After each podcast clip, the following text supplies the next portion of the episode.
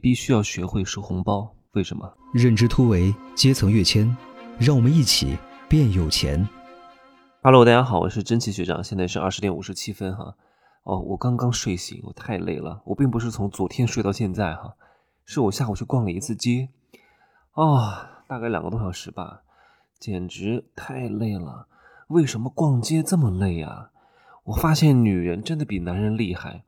我健身看似这么大的强度，但是都没有逛街厉害。我认识很多富太太，她们逛街能逛一天，哇！他们带三个大箱子去买东西，买各种东西，哇，太厉害了！我今天买了三十多万东西哈，没有一样是我自己的，都是帮我的好朋友带的。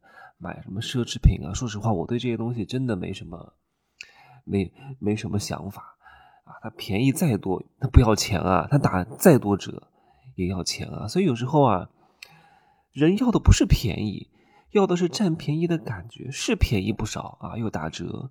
然后澳门的东西全部都是免税的。其实我总觉得，哎呀，我都来了，我总得买一点什么吧。这边的餐饮是真的贵啊！我今天晚上吃了，下午吧吃了一个甜点，叫 Lady M 啊，妈，一个千层八十多块钱人民币，太贵了，我可不舍得，我就吃了一个。其他的我都在酒店吃，因为我是万豪集团的白金卡嘛，算是很高等级这个等级的会员。所以早餐晚餐啊都是不要钱的。好，我接着说什么呀？就是我为什么要帮这些人去买奢侈品哈？就你要知道，人是要有连接的呀，是要有是要有接触的这个契机，你得给别人。所以我今天的主题啊，就是你一定要懂得大方的接受别人对你的给予，你知道吗？我以前经常给别人发红包，很多人不敢收哎。哎呀，你你怎么给我发红包啊？他内心的感觉就是好奇怪，为什么会觉得奇怪？因为周边的人都不发红包，我突然发了，他接受不了。然后呢，我带出来的弟子和培养出来的合伙人都有这个习惯，来跟别人刚开始见面发个小红包，但是被接受的那一方很不适应。因为有一次见面，有一个人跟我讲，他说：“哎，你那个弟子，你那个合伙人，刚认识就给我发红包，我也没帮他什么呀，他就不敢要。你看，他觉得他不配。”我也给别人发过，很多人不要的原因就是，嗯，哎，红包就算了吧，谢谢你。你为什么不要呢？你告诉我，你为什么不要？就是有些人他内心当中是抗拒的，这跟我们小时候接受的这种教育很有关系。我们接受的教育就是，就是不要占别人的便宜啊，对别人给出的善意回应都是谢谢，不用了。你看，你都已经。拒绝了这种连接，你们以后不会再有更深一层次的对接了。你们怎么会磨磨出爱的火花呢？就像我这一次为什么要去，我都不爱逛街的，为什么要去逛街买这些东西呢？还不就是因为我以前大大方方的接受了吗？别人给我发红包啊啊，别人过生日送给我价值不菲的礼物啊，这些东西都是连接。那当别人有困难的时候，那我不就要帮忙吗？对不对啊？帮他们去讨价还价，帮他们去看，帮他们去试款啊，帮他们说这个款式怎么样？你看，人都是互相的，都是你来我往，都是你帮我，我帮你啊。你帮我带个快递，我帮你倒个垃圾啊。你帮我接个孩子，我帮你照看一下老人啊。你今天应急借点钱给你，然后明天我生病你垫点资给我。以前结婚不也是这样吗？在远古时期哈，在农耕社会啊，那个时候好像好像还没有结婚的这个事儿哈，就是以前啦。以前为什么要凑份子钱呢？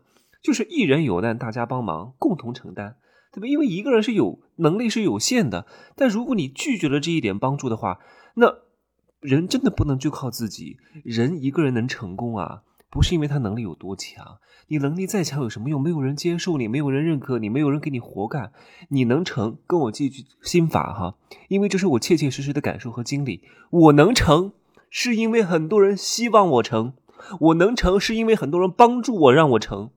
一定是，因为人是社会的动物，不是你一个人再厉害又能怎么样？你越厉害死的越惨，你越厉害死的越惨，真的。不要天天磨练自己的技能，在这个社会大组织当中，你要去做好分工。哪怕你再厉害，你也要去接纳别人，你也要是不要别人的帮助，不可能你一个人独善其身的啊！朋友送个小礼物，自己都不知所措啊！同事给你一个小零食都不敢接啊！甚至是你的家里的人。啊，给你的能力范围之内的帮助，你就算接受起来，心里都会有负担的。我这个东西往好了讲哈，叫懂礼貌，不给别人添麻烦啊；往坏了讲，这个叫蠢啊，叫不懂得人际交往，叫给脸不要脸，真的就这个意思啊。我给你红包你都不要，哎，你凭什么不要？我以前真的我也经历过，我以前也不敢要啊，什么课程卖很高的价格啊，别人给我发个什么大红包，超过几百块钱我就不敢要了。哎呀，有什么不敢要的？你敢要，我敢给啊。当然，如果你这个钱啊是另有所图，那就算了哈。就是你敢要，我敢给，为什么不敢要？对于我大大方方的要，因为我觉得我配。各位一定要觉得你是配的，你是配的。别人给出的善意，你接受了，对方也很开心。